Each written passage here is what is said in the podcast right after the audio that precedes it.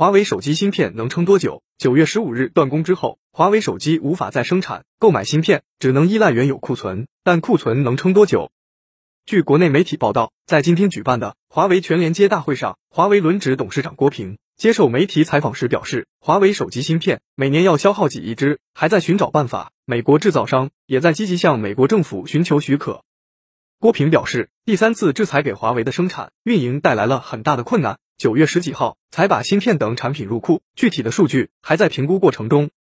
据他透露，华为现有的芯片库存对于两 B 业务、基站等比较充分，而手机芯片方面，华为每年要消耗几亿只，还在寻找办法。美国制造商也在积极向美国政府寻求许可。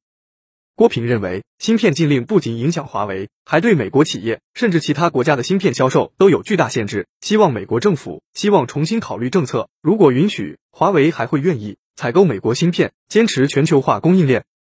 在大会演讲中，郭平表示，大家都知道，华为现在遭遇很大的困难，持续的打压给我们的经营带来了很大的压力，求生存是我们的主线。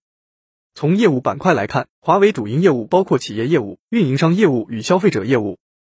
据悉，今年上半年，华为实现营业收入四千五百零六点五六亿元，其中华为消费者业务收入两千五百五十八亿元，运营商业务收入一千五百九十六亿元，企业业务收入三百六十三亿元。更多精彩内容，敬请关注每日 IT 快讯。